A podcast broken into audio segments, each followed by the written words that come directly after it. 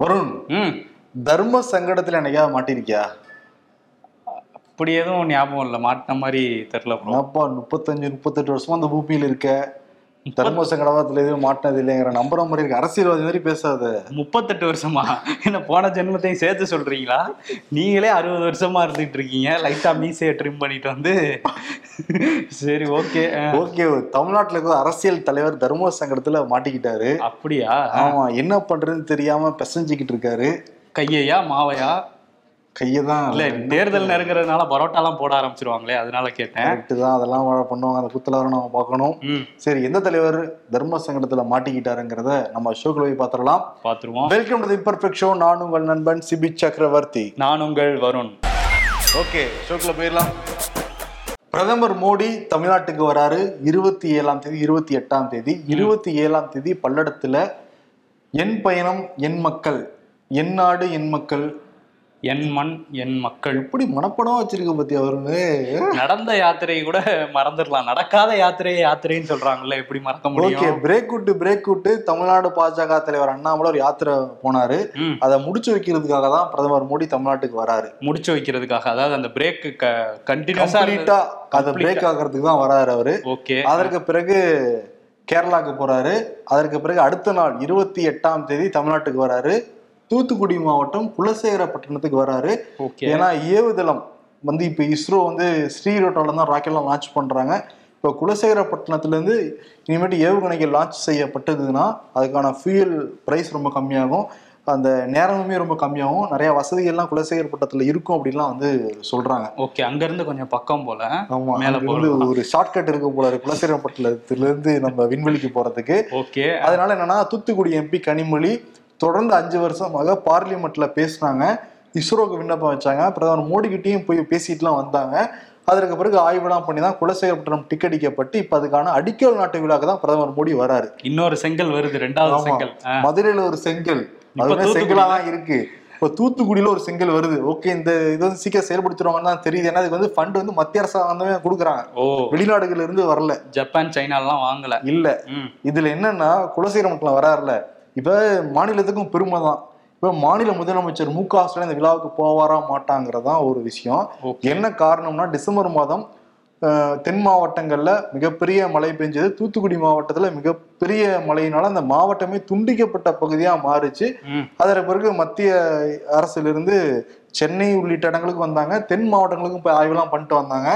இவங்க வந்து நிவாரண தொகையெல்லாம் கேட்டாங்க. நிவாரண தொகை இது வரைக்கும் ஒரு பைசா கூட கொடுக்கலங்கிறதா திமுக எம்பிக்கள் பார்லிமெண்ட்ல இப்ப சில தினங்களுக்கு முன்னாடி பேசினாங்க. இது வரைக்கும் ஒரு பைசா கூட கொடுக்கலங்கிறாங்க. கருப்பு சட்டையெல்லாம் போட்டு போனாங்க. ஆமா. இப்ப என்னன்னா அதே தூத்துக்குடி மாவட்டத்துக்கு வராரு ஜி. இப்ப தூத்துக்குடியில போய் அவர் பக்கத்துல நின்னு இதெல்லாம் பேச முடியாதுன்னு வச்சுக்கோ அந்த மேடையில நின்னு. ம். அது ஒரு தர்ம சங்கடமா இருக்கும்னு நினைக்கிறாங்க. இன்னொன்னு என்னன்னா இதுல தர்ம சங்கடம் மெயின் தர்ம சங்கடம் என்னன்னா தோழமை கட்சிகள் திமுக அரசு கிட்ட கோரிக்கை வச்சிருக்காங்க. அவர் அங்க வரப்ப தூத்துக்குடி நீங்க பைசா கொடுக்காததுனால நாங்க கருப்பு கொடி காட்டுவோம். அதுக்கு நீங்க அனுமதி கொடுத்தே தீரணும். அனுமதி மறுக்க கூடாதுங்கிற மாதிரி ஒண்ணு போய்கிட்டு இருக்கு. முதல்வரும் கூட வருவாரே அவருக்கும் காட்டின மாதிரி ஆயிடுமே. இதுக்கு எப்படி கொடுப்பாங்க? சரி. ஆனா அவரே வந்து மோடி வந்து ஒரு பைசா கூட மத்திய அரசு கொடுக்காம அவரே எந்த தர்ம சங்கடமும் இல்லாம தான் வந்து கலந்துக்கிறாரு.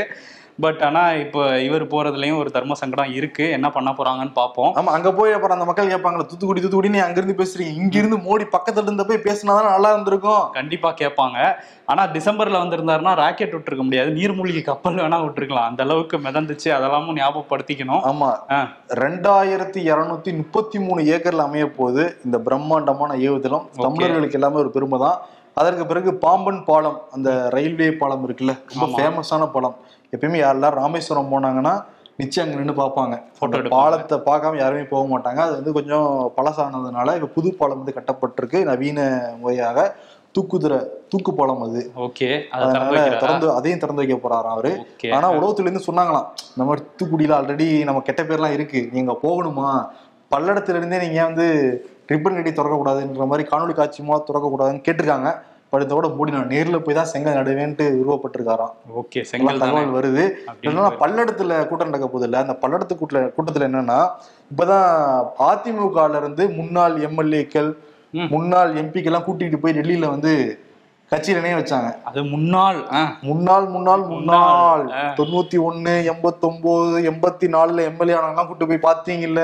அதிமுக நாங்க உடைச்சிட்டோம்னா பேசினாங்கல்ல? ஆக்டிவா இல்லாதவங்க எல்லாம் கூட்டு போனாங்க இப்ப இந்த யாத்திரை வெற்றிகரமா இருக்குன்னா நிறைய கட்சியில இருந்து பிஜேபிக்கு இணைஞ்சா வந்து மோடி முன்னாடி இணைஞ்சா மட்டும்தான் வெயிட் காட்ட முடியும். அதனால இப்ப பல அதிருப்தி எம்எல்ஏக்கள் முக்கியமா அதிமுக அதிமுக எம்எல்ஏக்கள் வலை வீசிடுறாங்களாம் பாஜகக்காரங்க. ஓ வலையில சிக்குவாங்களா? காங்கிரஸ் உள்ளிட்ட சில பேருக்கும் வலை வீசிடுறாங்களாம் காங்கிரஸ் எம்எல்ஏக்கும் வலை வீசப்பட்டிருக்கு. ஓ. அதே மாதிரி அதிமுக எம்எல்ஏக்கும் வலை வீசப்பட்டிருக்கு. எந்தெந்த மீன் சிக்க போகுதுங்கிறது நம்ம இருபத்தி ஏழாவது தெல தெளிவாக தெரிஞ்சிடும் அதுக்கு முன்னாடி நம்ம ஸ்பெல் பண்ணிட்டோம்னா நம்ம நிச்சயம் வந்து மேல்கிட்ட சொல்லிடுவோம். ஓகே போட்டு கொடுத்துருவோம் அதை. ஆ, சொல்லிருவோம் இன்னொன்னு அவர் வராருல இந்த திருப்பூர் மாவட்டத்துக்கு வர்றதுக்காக அங்க உள்ள பகுதிகளில் கடைகள்ல காசு வாங்குறாங்களாம் பிஜேபி. ம். போய் அதை பத்தி ஒரு வீடியோவுமே வைரல் ஆயிட்டு இருக்கு அந்த பகுதியில் உள்ள அந்த நிறைய கடைகள்ல போய் வாங்கியிருக்காங்க. அதுல ஒரு கடையில உள்ள ஒரு பெண்மணி வந்து இதை பத்தி பேசியிருக்காங்க. அவங்க என்ன சொல்றாங்கன்னா இந்த மாதிரி வந்து காசு கேட்டிருக்காங்க பாஜக காரங்கெல்லாம் வந்ததுக்கு இவங்க கொடுக்க முடியாதுன்னெல்லாம் ஃபர்ஸ்ட் சொல்லி பார்த்துருக்காங்க. அதுக்கப்புறம் ஒரு இருபது ரூபா கொடுத்தா பாஜக என்ன பிச்சைக்கார கட்சியா? இருபது ரூபா கொடுக்குறீங்க ஐநூறு ரூபா கொடுங்க தேசிய கட்சியில ஆள்ற கட்சியில அதனால எவ்வளவு கொடுக்கணுமா? இரு ஐநூறுரூவா கொடுங்கன்னு மிரட்டியிருக்காங்க. அப்புறம் கடைசியாக விடாப்பிடியா இரநூறுவா வாங்கியிருக்காங்க. எல்லா கடைகள்லையுமே நூறுரூவாய்க்கு மேலே வாங்கிட்டு போயிருக்காங்க. எதுக்கு காசு கேட்குறீங்கன்னு கேட்டால் எங்கள் தலைவர் வராருல்ல அப்படின்னு சொல்லி சொல்லியிருக்காங்க. இப்படிப்பட்ட தலைவரே தேவையில்லைன்னு அவங்க பேசியிருக்காங்க அதில். ஆனால் அந்த தலைவர் தான் வந்து பதினஞ்சு லட்ச ரூபா தரேன்னு சொன்னார். பட் இப்போ வந்து அதை அப்புறம் ஜும்லான்ட்டாங்க. ஆனால் அவங்களே இப்போ அஞ்சுக்கும் பத்துக்கும் தலைவர்கிட்ட ஐநூறுரூவா ஐநூறுரூவா கேட்குறாங்க that. ரூபா ஐநூறுரூவா ஐநூறு கேட்குறாங்க நோட்டே இல்லையா இப்ப ஐநூறுரூவா இருக்கு ப்ரோ ரெண்டாயிரம் ரூபா தான். ரெண்டாயிரம் அது அது இன்னும் பண்ணல. இல்லப்பா ஏதாவது ஒரு டைம் போனா ஞாபகம் இருக்கும்? நம்ம கிட்ட நோட்டா புழங்குது. ஆமா. எல்லாம் ஸ்கேன் பண்ணி தான் போயிட்டு இருக்குது அந்த அளவுக்கு பணம் வச்சிருக்க அப்ப. ஸ்கேன் பண்ணி பத்து ரூபாய்க்கு கூட ஸ்கேன் பண்ண வேண்டிய நிலைமையில தானே இருக்கோம். அதனால சரி இப்போ வந்து காசு கேக்குறாங்கங்கிற ஒரு பிரச்சனை எழுந்திருக்கு பாஜக ஏன்னா மோடி கிட்டே காசு இருக்குல்ல. பிஎம் கேர் ஃபண்ட் இருக்கு. கணக்குல காட்ட தேவையில்லை அவ்வளவு ஃபண்ட் வச்சிருக்காங்க. பட் அவங்களுக்கு கணக்கு காட்டணுமா? நம்ம இரநூறுவா முந்நூறுவா எவ்வளவு போடுறாங்க? கொடுக்கணும். தேர்தல் பத்திரம் இருக்கு. இவ்வளவு வச்சுக்கிட்டு ஒரு பணக்கார கட்சி இப்படி காசு கேட்கலாமா? கையேந்தி. ஆமா தேர்தல் பத்திரத்துல அவங்க தான் எவ்வளவு வாங்கிறாங்க இருக்கிறதுலயே அறுபது பர்சன்ட் அவங்க தான் வாங்கிறாங்க முப்பத்தஞ்சு சதவீத- சதவீதத்துக்கு மேல அவங்க தான் வாங்கிறாங்க ஆமா. இருந்தாலும் மக்கள்கிட்ட போய் கேட்டுட்டு இருக்காங்க. சரி இன்னொரு பக்கம் வந்து தேமுதிக. தேமுதிக வந்து நாங்க பிஜேபி கூட போக மாட்டோங்கிறத வெளிப்படையா சொல்லல. ஆனா மாவட்ட செயலாளர் எல்லாருக்குமே பிஜேபி கூட போறதுல விருப்பம் கிடையாது. அது வந்து பிரேமலதாட்டே சொன்னாங்க. அதனால நமக்கு இருக்கிற ஒரே இது வந்து அதிமுக தான். ஏன்னா திமுக கூட்டணி ஃபுல் ஆயிருச்சு. இங்க யாரும் வராதீங்க. இங்க ஹவுஸ்ஃபுல்லா இருக்கு. இங்க இருக்கிறவங்களே பிரிச்சு கொடுக்க முடியாம தான் இருக்கு திமுக கூட்டணி. அதனால அதிமுக கூட்டணி வந்து கொஞ்சம் ஸ்ட்ராங் பண்றது எடப்பாடி சொல்லிட்டு இருந்தார்ல. கடைசி நேரத்துல பாருங்க வருவாங்க வருவாங்கன்னு இருந்தாங்கல்ல. இப்ப நேத்து அதிமுகவுடைய முக்கிய நிர்வாகிகள் பிரேமலதாட்ட போய் வந்து பேச்சுவார்த்தை நடத்திருக்காங்க அவங்க வீட்டுல ஓ. பிரேமலதா வந்து இவங்க தேடி அங்க போயிருக்காங்களா? பத்து தொகுதி கேட்டிருக்காங்களாம். ஓ. அவங்களே தேடி வந்தா நம்ம ரெண்டு மூணு முடிச்சுக்கலாம். இவங்களே தேடி போனாங்கன்னா ஏன்னா அதிமுக பயம் இருக்கு. திமுக ரொம்ப ஸ்ட்ராங்கா இருக்கு அலையன்ஸ்ல நம்ம அலையன்ஸ் கொஞ்சம் வீக்கா தான் இருக்கு. ஏன்னா பாமகமே இது வரைக்கும் என்னன்னா ஒரு பிடி கொடுக்கல பாமக. ஏன்னா தேர்தல் தேதி அறிவிக்கப்பட்டதுக்கு பிறகு நான் பாமக வந்து டிஎம்கேவையும் திட்டுறாங்க பிஜேபியும் திட்டுறாங்க. அதனால அதிமுக நம்ம சைடு வந்துருவாங்கன்னு நினைக்கிறாங்க. ஆனா அதிமுக சைடு போக மாட்டாங்க. ஆனா திடீர்னு ஸ்ட்ராட்டஜியை மாத்தி பிஜேபி பக்கம் போயிட்டாங்க என்ன பண்றது? பயம் இருக்கு. அதிமுகவுக்கு. அதனால ஸ்ட்ராங் பண்ணணும்னு நினைக்கிறாங்க. பத்து தொகுதி கேக்குறாங்களாம்ப்பா ஆ. அதிமுகல. பத்து தொகுதி தேமுதிக. அதனால அஞ்சு தொகுதி வரைக்கும் கொடுக்கலாம்னு பேசுறாங்க அஞ்சு தொகுதி கொடுக்க போறாங்களாம் அப்ப அஞ்சு. தொகுதி இப்பயே ரிசல்ட் தெரியுது அஞ்சு தொகுதி. அது முக்கியமா விருதுநகர் மதுரை கள்ளக்குறிச்சி. இப்பயே மூணு தொகுதி இதுல சொல்றேன்னா இன்னும் நிறைய தொகுதி கேட்டுறாங்க. இப்ப இந்த தொகுதிக்கு இங்க டீம் திமுக டிமாண்ட் ஆயிரும். இது எங்களுக்கு வேணும் எங்களுக்கு வேணும்னு அடம் பிடிக்க போறாங்க. சரி திமுக அதை பாத்துக்கிட்டோம் இன்னொரு விஷயம் இன்னைக்கு முதல்வர் வந்து ஒரு தொழில்நுட்ப மாநாடு சர்வதேச மாநாடு வந்து சென்னையில் நடந்தது. அதுல கலந்துக்கிட்டு பேசும்போது இப்போ தொழில்நுட்ப தகவல் தொழில்நுட்பத்துறை அமைச்சரா இருக்கிற பிடிஆர் பத்தி பேசியிருந்தாரு. அவரை ஏன் அந்த துறைக்கு மாத்தினேங்கிறத இப்ப அவர் வாயில இருந்து சொல்லியிருக்காரு. நிதித்துறையை ரெண்டாண்டு சிறப்பா வச்சிருந்தாரு. அதுல பல மாற்றங்கள் கொண்டு வந்தாரு பிடிஆர் இப்போ வந்து தொழில்நுட்பத்துறையில சில மாற்றங்கள் தேவைப்படுது. அதுக்காக தான் நான் அவரை மாத்திருக்கேன் அப்படின்ட்டு இருக்காரு நடுவுல இந்த ஆடியோ விவகாரத்தால மட்டும் மாத்தலங்கிறதே சொல்லியிருந்தானா இன்னும் தெளிவா இருக்கும். ஏன்னா அவர் தெளிவுபடுத்தியிருக்காரு. அதான் நம்ம சொல்லியிருக்காரு. அந்த அந்த முப்பதாயிரம் கோடி அதை சொல்றீங்களா? அந்த பத்தி அவர் பேச அது ஃபேக்கான ஆடியோ அவர்தான் fake AI அந்த ன்ட்டாங்க. சமயத்துல எல்லாரும் சொல்லிட்டு இருந்தாங்களே வந்து ஃபேக்கு பிடிஆரே ஆமா சொல்லியிருந்தாரு இருந்தாரு அதனாலதான் மாத்தினாங்கன்னு சொன்னாங்க. முதல்வர் வந்து அது அப்ப அதனால இல்ல மாற்றம் தேவைப்பட்டிருக்கு இந்த துறைக்கு. அது சொல்லியிருந்த ஒரு ஐடி துறை அமைச்சர் அவர் சரியா செயல்படலையா? அந்த கேள்வி வருது இல்ல அப்ப ஆவடி நாசர தூக்கி அமைச்சு அடிச்சீங்க. அது அவரு இலாக்கால அமைச்சரையாவே ஒருத்தர் வச்சிருந்தீங்க ஏழு மாசமா இங்க. ஆமா. இலாக்கால அமைச்சர் பத்தி பேசுறப்ப செந்தில் பாலாஜி. செந்தில் பாலாஜி கிட்ட இப்ப ரெண்டு டிமாண்ட் வைக்கிறாங்களா ம். ஒண்ணு வந்து நீங்க அப்ரூவரா மாறிடுங்க. இல்ல உங்க தம்பி அப்ரூவரா மாற சொல்லுங்க அப்படிங்கிறாங்களாம். நான் வேற மாதிரி நினைச்சேன். செந்தில் பாலாஜி எனக்கு தம்பி எங்க இருக்காருன்னே தெரியாதுங்கன்னு சொல்றாங்களாம். அது எங்களுக்கு தெரியும். ஐ மீன் செந்தில் பாலாஜிக்கு தெரியாதுங்கிறது ஏன்னா அவர் சிறையில இருக்காருல்ல அவருக்கு எப்படி அதெல்லாம் கம்யூனிகேஷன் பண்ண முடியாதுல்ல? கையில ரொம்ப ஸ்ட்ரிக்டா இருப்பாங்க தமிழ்நாடு சிறை புழல் சிறையில வேற. அதுவும் திமுக கவர்மெண்ட் இருக்கிறதுனால இன்னும் ஸ்ட்ரிக்டா இருப்பாங்க. ரொம்ப ஸ்ட்ரிக்டா இருப்பாங்க. அது வந்து முன்னாள் அமைச்சருங்கனால அந்த சலுகைலாம் வந்து கொடுக்க மாட்டாங்க. ரொம்ப கடினமா தான் இருப்பாங்க அதனால செந்தில் பாலாஜி ஒரு மாதிரி இறுக்கத்துல தான் இருக்காராம் ஆனா இன்னொரு முறை ஜாமீன் அப்ளை பண்ணாங்கன்னா கிடைச்சிடலாம்னு நம்புறாங்களாம். ஓகே. அதுக்கான சாத்தியம் இருக்குன்னு பேசிக்கிறாங்க. வேற எந்த ஆப்ஷனும் கொடுக்கல ஆப்ஷன் இல்ல வேற ஏதாவது. இப்ப அரவிந்த் கெஜ்ரிவால் வேற சொல்லிட்டு இருக்காருல்ல ஒண்ணு இந்தியா கூட்டணியில இருந்து வெளியே வரலன்னா உங்களை அரெஸ்ட் பண்ணிடுவோம் அப்படிங்கிற மாதிரி மிரட்டுறாங்க பிஜேபியில இருந்து அப்படின்னு அவங்க அமைச்சர்கள்லாம் சொல்லிட்டு இருக்காங்க அதிஷி அவங்க வந்து பேட்டியெல்லாம் கொடுத்துருக்காங்க. வந்துருங்க ஒழுங்கா. இல்லைன்னா சிபிஐயோ இடியோ உங்களை ரெண்டு மூணு நாள்ல கைது பண்ணிடுவோம்னு மிரட்டுறாங்களாம். அப்படின்னு சொல்லியிருக்காரு. அந்த மாதிரி இந்த மிரட்டலும் இவருக்கு வரல. அந்த மாதிரிலாம் எதுவும் வரல. இது வரையும் அவர் சொல்லல. சிறையில இருக்கிறவர்கிட்ட நம்ம எப்படியோ பேச முடியும் கொடுக்க முடியும் அவனால ஆமா. அவரே ஏதோ நீதிமன்றத்துக்கு வரப்ப ஹாஸ்பிட்டல் போறோம் அப்படியே அப்படியே ஃபுட்டேஜ் மட்டும் தான் நம்ம கிடைக்குது. ஆமா. ஓகே இன்னொரு பக்கம் என்னன்னா இந்தியா அலைன்ஸ் பத்தி நீங்க பேசுனீங்கல்ல. அரவிந்த் கெஜ்ரிவாலுக்கு இந்தியா அலைன்ஸ்ல இருக்கிற பல தலைவரும் ஆதரவுலாம் கொடுத்து கொடுக்குறாங்க. ஒரு பக்கம் மம்தா பானர்ஜி அவங்க வந்து காங்கிரஸுக்கு திரிணாமுல் காங்கிரஸ் வந்து காங்கிரஸுக்கு பிடி கொடுக்காம தான் இருந்தாங்க. இப்ப ரெண்டு தொகுதி கொடுக்கலாம்னு சொல்லியிருந்தாங்கல்ல. இப்ப மூணாவது தொகுதி எதுங்கிறத அந்த செய்தி தொடர்பாளர் சொல்றாரு. நாங்க பைனாகுலர் வச்சு பாத்துக்கிட்டு இருக்கோம். ஓ காங்கிரஸ் எங்க ஜெயிப்பாங்க அப்படின்னா? ஒரு எம்எல்ஏ கூட கிடையாது இங்க. ஆல்ரெடி ரெண்டாயிரத்தி பத்தொன்பதுலயும் திரிணாமுல் காங்கிரஸும் பிஜேபி பதினெட்டு திரிணாமுல் காங்கிரஸ் இருபத்தி ரெண்டு ஜெயிச்சிருக்காங்க இங்க நாற்பத்தி ரெண்டுல காங்கிரஸ் எங்க நாங்க கொடுக்கறதுங்கிறாங்க? காங்கிரஸ் ஃபுல்லா காலி பண்றது திரிணாமுல் காங்கிரஸ் தான் அங்க. ஆமா கம்யூனிஸ்டையும் காலி பண்ணாங்க. சரி இப்போ வந்து தீதியோட பவர் இருக்குல்ல அவங்க வந்து தம்பிக்காக அதாவது அவங்க சொன்ன மாதிரி சகோதரன் ராகுல் காந்திக்காக ஆதரவு கொடுத்தா அந்த மூணாவது தொகுதியில கூட அவங்க ஜெயிக்கலாம்ல? கொடுப்பாங்களா? இன்னொன்னு என்னன்னா திரிணாமுல் காங்கிரஸ் பத்தி பேசுறப்ப தொடர்ந்து வந்து மீடியாவை முடக்குறாங்க. நான்காம் தூண் வந்து நசுக்குறாங்க. பத்திரிகையாளர்களுக்கு பாதுகாப்பு கிடையாது. கொடுத்தே ஆகணும்னு ஒருத்தர் கங்கணம் கட்டி பேசிக்கிட்டு இருக்காரு. அனுராக் தாகூர் ஓ. பிஜேபி சார்ந்த முக்கியமான எம்பி அமைச்சர். அமைச்சரும் வேற. ஆமா அவர் என்ன சொல்லியிருக்காரு? இந்த சந்தேஷ்காலி பிரச்சனையினால மீடியா ஃபுல்லா அடிச்சு நொறுக்கிற வேலையை தான் மம்தா பானர்ஜி பாத்துக்கிட்டு இருக்காங்க. நான்காம் தூணுக்கு ஏதாவது ஆச்சுன்னா நான் முன்னாடி வருவேன்ட்டு இருக்காரு அவர். அப்படியா? சரி எப்படி வர அது மேற்கு வங்கத்துல மட்டும் சொல்லாம கொஞ்சம் டேக் டைவர்ஷன் பண்ணி அங்கேயும் கொஞ்சம் சென்ட்ரல் வந்து சொன்னீங்கன்னா நல்லா இருக்கும். டெல்லி பக்கமும் போய் சொன்னாங்கன்னா நல்லா இருக்கும். கார்கேவுக்கு இசட் பிளஸ் பாதுகாப்பு கொடுக்கப்படலாம்னு சொல்றாங்க. ஏன்னா வந்து எதிர்க்கட்சி தலைவரா இருக்காரு அவரு. நாடாளுமன்ற தேர்தல் வர்றதுனால நாடெங்கும் அவர் பிரச்சாரத்துக்கு வேற போக வேண்டியது இருக்கிறதுனால இசட் பிளஸ் பாதுகாப்பு அவருக்கு. ஓகே மோடி நம்ம ஜிக்கு தான் எஸ்பிஜி பாதுகாப்பு இருக்கு. அதே மாதிரி பிரியங்கா காந்தி ராகுல் காந்தி சோனியா காந்தி எல்லாருக்குமே மன்மோகன் சிங் கூட எல்லாருக்கும் இசட் பிளஸ் பாதுகாப்பு இருக்கு. இப்ப அவருக்கும் கொடுத்துருக்காங்க கூடுதலாக. உள்துறை அமைச்சர் ஆய்வுலாம் பண்ணாங்களாம் உள்துறை அமைச்சகம். இவர் கொடுத்தாலும் கொடுத்துருவாங்களாம் இப்ப. ஓ அப்ப அவருக்கு அவரை பாதுகாக்கிறதுக்காக கொடுத்துருக்காங்க. எதிர்க்கட்சியில முக்கியமான தலைவர் அப்படிங்கிறதுனால இன்னொரு விஷயம் வந்து அந்த விவசாயிகள் போராட்டம் வந்து அப்படியே பெருசாகிக்கிட்டே இருக்குது. ஒரு இளைஞர் விவசாயி வந்து இறந்திருந்தாரு அப்படின்னு சொல்லி நம்மளே சொல்லியிருந்தோம். அதுவுமே பிளாக் ஃப்ரைடேயா நாங்க இன்னைக்கு அனுசரிக்கிறோம் அப்படின்னு சொல்லிட்டு விவசாயிகள் கடும் எதிர்ப்பு தான் பதிவு பண்ணிட்டு இருக்காங்க. இதுக்கு இடையில என்ன இருக்குன்னா அம்பாலா அதாவது ஹரியானா மாவட்டத்தில் உள்ள அம்பாலா காவல்துறை வந்து தேச பாதுகாப்பு சட்டத்துல விவசாயிகளை கைது பண்ணிட்டு இருக்காங்க அப்படிங்கிற தகவலை விவசாயிகள் சங்கத்துல இருந்து சொல்றாங்க. தேச பாதுகாப்பு சட்டம்னா பன்னெண்டு மாசம் வரையும் எந்த கேள்வியும் இல்லாம அவங்கள சிறையில வச்சுக்கலாம். அப்படி என்ன தவறு பண்ணிட்டாங்க விவசாயிகள்? ஏன் அந்த சட்டம்லாம் எங்க மேல போடுறீங்க அப்படிங்கிற கேள்வியுமே அவங்க வந்து கேட்குறாங்க இதுக்கெல்லாம் பதில் கிடைக்குமா? ஹரியானா சிஎம் வந்து ரிசைன் பண்ணணும் அப்படிங்கிற கோரிக்கை எல்லாமும் விவசாய சங்கத்துல இருந்து வச்சிட்டு இருக்காங்க ஓகே. இன்னொன்னு என்னன்னா அந்த ரப்பர் குண்டு பாஞ்சு இருபத்தி நாலு வயது இளம் விவசாயி இறந்து போனார். பஞ்சாபை சேர்ந்த விவசாயி. இப்ப அந்த விவசாயி அந்த குடும்பத்துக்கு வந்து ஒரு கோடி ரூபாய் நிதி அளிச்சிருக்காரு பகவந்த் மான். பஞ்சாபுடைய சிஎம் தேசியவாத காங்கிரஸ் கட்சியோட நிறுவனர். இப்போ வந்து தேசியவாத காங்கிரஸ் கட்சி சரத் சந்திர பவார் அந்த கட்சியோட தலைவர். சரத் பவார் வந்து நிறைய சின்னங்கள்லாம் இப்போ பரிந்துரை கொடுத்திருந்தாரு. எனக்கு வந்து இந்த சின்னம் வேணும் அந்த சின்னம் வேணும் உதயசூரியன்லாம் வேணும்லாம் கேட்டிருந்தாரு. ஆனா கடைசியில இப்போ தேர்தல் ஆணையம் வந்து அந்த ட்ரெடிஷ்னல் ட்ரம்பட் ஒன்று இப்படி இருக்கும்ல ஊதுவாங்கல்ல. அப்படி. அந்த மாதிரி ஆல்ரெடி அஜித் பவார் ஊட்டு போயிட்டு சங்கில்ல ப்ரோ சரத்குமார் இல்ல ப்ரோ சரத் பவார். சரத் பவார் தான்ப்பா சொல்றேன் சரத் பவார் அது சங்கில்ல இது கொஞ்சம் அப்படி விழா காலங்கள்ல கொண்டாட்டத்துக்கு வாசிக்கிறது. இருக்குது அந்த இது ஆமா. அதை வந்து வாசிங்க அப்படின்னு சொல்லி அதை வச்சு போட்டியிடுங்கன்னு சொல்லி கொடுத்து கொடுத்துருக்காங்க மகாராஷ்டிராலையும் ஏன்னா காங்கிரஸ் சிவசேனா இன்னும் முடியல தொகுதி பங்கீடு. ஸோ இப்போ இந்த நேரத்துல ஊதி இருக்காங்க தேர்தல் ஆணையம். அதுல ஊதி ஊதி எப்படி திருப்பி வந்து கொண்டு வராருன்னு பாரு கட்சியை. பார்ப்போம் என்ன பண்றாங்க எனக்கு ஒரே ஒரு விஷயம் புரியவே இல்லை. ம். அவர்தான் கட்சி ஆரம்பிச்சவரு. ஆமா. ஆனா கடைசியில் அவரே கட்சி இல்லைன்னு சொல்ற வினோதமான விஷயங்களை இந்தியாவில மட்டும் தான் பார்க்க முடியுது.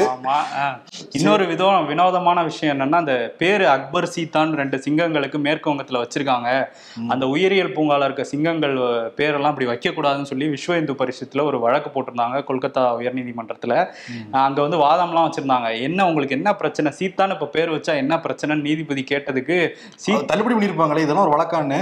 இல்ல பண்ணல. பண்ணலையா? பண்ணல. என்ன சொல்லியிருக்காங்கன்னா சீதா வந்து கூண்டுக்குள்ள இருக்கக்கூடாது காட்டுக்குள்ள தான் இருக்கணும் அப்படின்னு சொல்லியிருக்காங்க.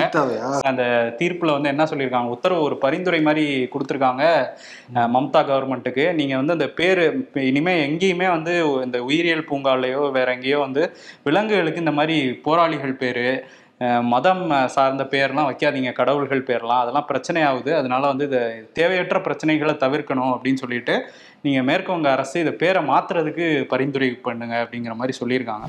மணிப்பூர் மாநிலம் வந்து கடந்த பத்து மாதமாக பத்தி எரிஞ்சுக்கிட்டு இருக்கு. அங்கே இருக்கிற மாநில அரசாங்கம் பிஜேபி தான் மத்திய அரசாங்கம் பிஜேபி தான். ஆனால் அங்கே வந்து வன்முறை இது வரைக்கும் ஓயவே இல்லை. இப்போ போன வாரம் கூட பார்த்தோம் ரெண்டு மூணு பேர் வன்முறையால் வந்து தாக்கி கொல்லப்பட்டாங்க தொடர்ந்து நடந்துக்கிட்டு இருக்கு. இதுக்கு மூல காரணம் என்னன்னா அந்த மணிப்பூருடைய உயர்நீதிமன்றம் முரளிதரன் கொடுத்த ஒரு கருத்து தான் அவர் என்ன சொல்லியிருந்தாரு? மெய்த்தி இனத்து மக்களுக்கும் பழங்குடி அந்தஸ்து வழங்கலாமாங்கிறத ஆய்வு பண்ணுங்கன்னு சொன்னாங்க. அதுக்கு பிறகுதான் பத்தி எரிஞ்சுது மெய்த்திக்கும் குக்கிக்குமான பெரிய பிரச்சனை போச்சு. இப்போ என்னன்னா மணிப்பூரோட உயர்நீதிமன்றமே அந்த கருத்தை வந்து நீக்கியிருக்காங்க. ஏன்னா உச்சநீதிமன்ற கொடுத்த தீர்ப்புக்கும் அவரோட கருத்துக்கும் முரணா இருக்கு. அதனால நாங்க பின்வாங்குறோம்னு சொல்லிட்டு அந்த கருத்தை வந்து ரத்து பண்ணியிருக்காங்க. இதற்கு பிறகு அமைதி திரும்புவாங்கிறத பார்க்கணும். ஆனா வந்து மாநில அரசோ இல்லை மத்திய அரசோ கண்ட்ரோல் எடுக்கணும். ஆனா கண்ட்ரோல் எடுத்த மாதிரி தெரியல. ஏன்னா இப்ப தமிழ்நாட்டுல வந்து புதுச்சேரியோட சேர்த்து நாற்பது தொகுதி. ஆனா மணிப்பூர்ல ஒரே ஒரு தொகுதி தான் நாடாளுமன்ற தொகுதி. அதனால கண்டு காணாம இருக்காங்களோங்கிற ஒரு எண்ணம் அந்த மாநில மக்களுக்கே இருக்கு. ஆமா கண்டிப்பா இருக்கு. இப்ப திரும்ப மெய்த்தி மக்களுமே வந்து இது இப்ப சொன்னது தப்பு. நீங்க நீக்கி இருக்க கூடாதுன்னு திரும்ப போராட்டம்லாம் ஆரம்பிச்சிருக்காங்க. கலவரம் கூடிய சீக்கிரத்துல அடங்கணும் அப்படிங்கிறது தான் இன்னொரு விஷயம் வந்து அந்த புதுச்சேரி பத்தி சொன்னீங்களே இப்ப எப்பவும் வந்து பாஜக ஆளாத மாநிலங்கள்ல தான் வந்து சண்டை வரும் ஆளுநருக்கும் ஆட்சியில இருக்கவங்களுக்கும்.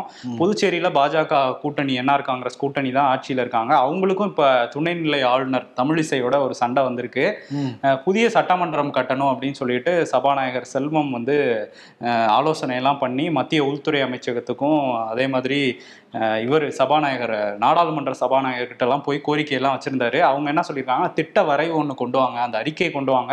அதுக்கப்புறம் பார்க்கலாம்னா அந்த அறிக்கையை ரெடி பண்ணி பொதுப்பணித்துறை அதிகாரிகள்லாம் வச்சு ரெடி பண்ணி ஆளுநருக்கு அனுப்பிச்சிருக்காங்க. அது அவங்க அப்படியே கிடப்புல போட்டு வச்சிருக்காங்க. அதனால வந்து இப்ப செல்வம் வந்து என்ன சொல்லியிருக்காருன்னா ஆளுநர் வந்து இந்த மாதிரி கிடப்புல போடலப்பா அவங்க. அவங்களுக்கு வந்து தமிழ்நாட்டுல என்ன நடக்குங்கிறதுல முக்கியமா இருக்கனால அதுல வேற பக்கம் ஆய்வு நடத்திட்டு இருந்தாங்க அவங்க. வந்ததே தெரியல போல. ஒருவேளை தெலுங்கானால இருந்திருப்பாங்க இல்ல தமிழ்நாட்டுல இருந்திருப்பாங்க. மோஸ்ட்லி தமிழ்நாட்டுல தான் இருந்திருப்பாங்க. அதனால உங்களுக்கு அதனால அவங்களுக்கு. தெரியாம போச்சு போல. ஆனா வந்து என்ன சொல்றாரு அவரு? வேணும்னே அவங்க தாமதப்படுத்தி இங்கேயே வச்சிருக்காங்க. அப்படின்னு சொன்னதுக்கு இவங்க தமிழிசை வந்து பதில் சொல்லியிருக்காங்க. நான் வந்து தாமதம்லாம் படுத்தல. என்னன்னா மக்கள் பண்ண தமிழ்நாடு போயிட்டேன். இல்ல. மக்கள் வரிப்பணம் வீணா போயிடக்கூடாது அப்படிங்கிறதுக்காக அதுல சில கேள்விகள்லாம் இருக்கு எனக்கு அப்படின்னு சொல்லியிருக்காங்க. அதுக்குமே பதில் கொடுத்திருக்காரு செல்வம். கேள்வி இருக்குன்னா நீங்க வந்து மத்திய உள்துறை அமைச்சருக்கோ இல்ல இங்க தலைமைச் செயலாளர்கிட்ட கேட்க வேண்டியதானே? திருப்பி அனுப்பி கேட்க வேண்டியதானே.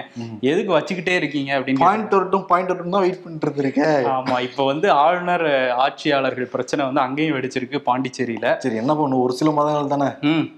அதற்கு பிறகு தெரிஞ்சிடும் தெரியும். பார்ப்போம் அவங்களுக்கும் அந்த ஆசை இருக்கு. பொள்ளாச்சி கூட்டு பாலியல் வழக்கு. அதை யாரும் மறந்திருக்க முடியாது. நம்ம சகோதரிகள் கதறின கதறல் இது வரைக்கும் காதில் ஒழிச்சுக்கிட்டு தான் இருக்கும். ஏன்னா ஒரு பத்துக்கும் மேற்பட்ட பெண்களை காதலிக்கிறதா சொல்லி திருநாவுக்கரசு சபரிசன் உள்ளிட்ட ஒன்பது பேர் வந்து கூட்டு பாலியல் வன்கொடுமை செஞ்சிருந்தாங்க. அந்த வீடியோலாம் வெளியாச்சு. அதற்கு பிறகு தமிழ்நாடு அரசு வந்து சிபிசிடி விசாரணைக்கெல்லாம் உத்தரவிட்டிருந்தாங்க. அவங்க கைதாகி ரெண்டு ஆண்டுகளுக்கு மேலே இருக்கணும். அந்த வழக்கு நடந்துகிட்டே தான் இருக்கு. இன்னைக்கு வந்து கோவை மகளிர் நீதிமன்றத்துக்கு அந்த ஒன்பது பேரும் ஆஜர்படுத்தப்பட்டாங்க. நேரடியாக சாட்சி சொல்றதாக கூட்டு வந்திருக்காங்க. ரொம்ப கடுமையான தண்டனை கொடுக்கணும்னு தான் மக்களுடைய எண்ணமா இருக்கு. ஆமா ஆனா வந்து அதிமுக ஆட்சியில் நடந்தது திமுக வந்தோன்னா வேகப்படுத்துவாங்க அப்படின்னு பார்த்தா அதுவுமே வாக்குறுதியெல்லாம் கொடுத்தாங்க. பொள்ளாச்சியில இதெல்லாம் பேசுனாங்க வேற. ஆமா கொடுத்தாங்க. ஆனா இழுத்துக்கிட்டே தான் போகுது. சீக்கிரம் வாக்குறுதியும் கொடுத்தாங்க. ஆணையம் போட்டாங்க அதையும் இவங்க செயல்படுத்தலை கேட்டால் வழக்கு இருக்குங்கிறாங்க. இதுவும் வந்து நீதிமன்றம் சொன்னதுக்கு பிறகு தான் என்னங்கிற தமிழ்நாடு அரசு முடிவு பண்ண கூட இவங்க துரிதமா வேலை செய்யணுங்கிறது தெரியுது. ஆமா அதே மாதிரி கொடநாடு வழக்குமே இழுத்துக்கிட்டே போகுது அந்த கொலை கொள்ளை சம்பவம். அதுல இப்ப என்னன்னா அதிகாரிகள் வந்து சிபிசிஐடி அதிகாரிகள் கோரிக்கை வச்சிருந்தாங்க ஊட்டி நீதிமன்றத்துல.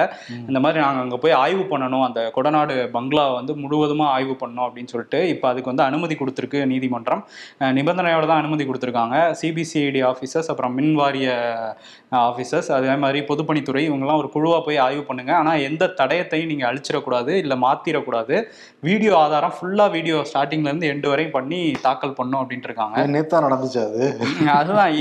எப்பயோ நடந்தது இப்போ போய் இவங்க என்ன அங்க தேடுறாங்கன்னு தெரியல. இதுக்கு இடையில சசிகலா அங்க போய் அடிக்கல்லாம் நாட்டிட்டு வந்தாங்கல்ல அந்த மணிமண்டபம் கட்டுறேன்னு சொல்லிட்டு அங்க வேற சபதம்லாம் பண்ணியிருக்காங்க அங்க வேற இன்னொரு சபதமா? இல்ல அது பொதுவா அவங்க போனாலே சபதம் தானே? அதுக்காக சொன்னேன் ஒரு சபத்துக்கு தான் நமக்கு ரிசல்ட் தெரிஞ்சிருச்சேப்பா. போயஸ் கார்டன்ல வீடு கட்டி இருந்தாங்கல்ல பங்களா? ஆமா அது ஒரு சபத்துக்கான ரிசல்ட் தெரிஞ்சிருச்சு. ரெண்டாவது சபதம் வந்து அந்த மணிமண்டபத்தை கட்டி முடிப்பாங்கன்னு நினைக்கிறேன். மூணாவது சபதம்? மூணாவது அந்த சேர்ல போய் உட்காரணும் அப்படிங்கிறது. சேர் தான் இங்க இருக்குல்ல. அவங்க வீட்லயும் சேர் இருக்கும். அங்கதான் அங்கதான் சொல்றேன் நான். அங்கதான் உட்காருவாங்கன்னு நினைக்கிறேன் கடைசியில. ஓகே திமுக என்னும் இரும்பு கோட்டையிலிருந்து ஒரு செங்கலை கூட உருவ முடியாது ஸ்டாலின். இரும்பு கோட்டையில இருந்து எப்படி சித்தப்பா செங்கல் வரும்? தினமும் எங்ககிட்ட வந்து நாலு பாட்டு கேட்காம தூங்க மாட்டியே இப்ப ஏன் ஏன் வர்றதில்லைன்னு சொல்லிட்டு யூடியூப் கேக்குது. நீ போடுற விளம்பரத்தை தாங்க முடியாம தான்டா வர்றதில்ல.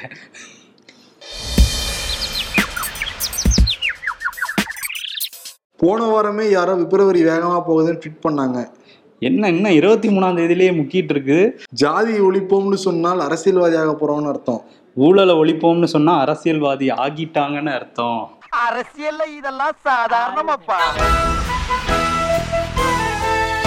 வருண் நம்ம அவார்டு யாருன்னு பார்க்கறதுக்கு முன்னாடி நம்ம இம்பர்ஃபெக்ட் ஷோ சேனல்ல ஒரு போல் நடத்தியிருந்தோம்.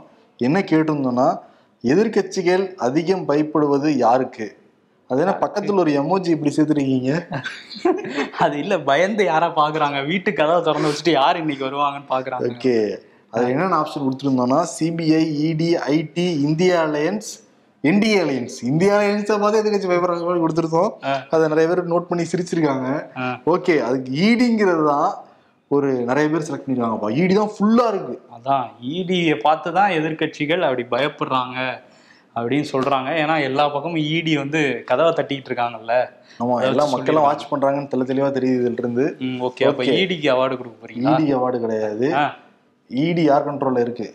இடி யார் கண்ட்ரோல்ல இருக்கு. அவங்க தன்னாட்சி அமைப்பு. அவங்க யார் கண்ட்ரோல் இருந்தா கூட மத்திய அரசு கீழே தான் வரும். ஏன்னா அதோட அமைச்சர் ஒருத்தர் இருக்காங்க. யார் அவங்க? நிர்மலா சீதாராமன். நிர்மலா சீதாராமனோட பாஸ் யாரு? மோடி. மோடி. மோடிக்கும் மோடிக்கு பாஸ் யாரு?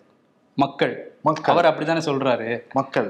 நீங்க வேற யாராவது சொல்றீங்களா? இல்ல நான் யாரையும் சொல்லல. ராகுல் காந்தி வேற மாதிரி சொல்லுவாரு. அவர் அதானிம்பாரு நம்ம நம்ம மக்கள்னு தான் சொல்றோம். சரி அதனால மோடிக்கும் இங்க முதலமைச்சர் மு க ஸ்டாலினுக்கும் ஏன்னா தர்ம சங்கடத்துல மாட்டிக்கிட்டாருல அவரு.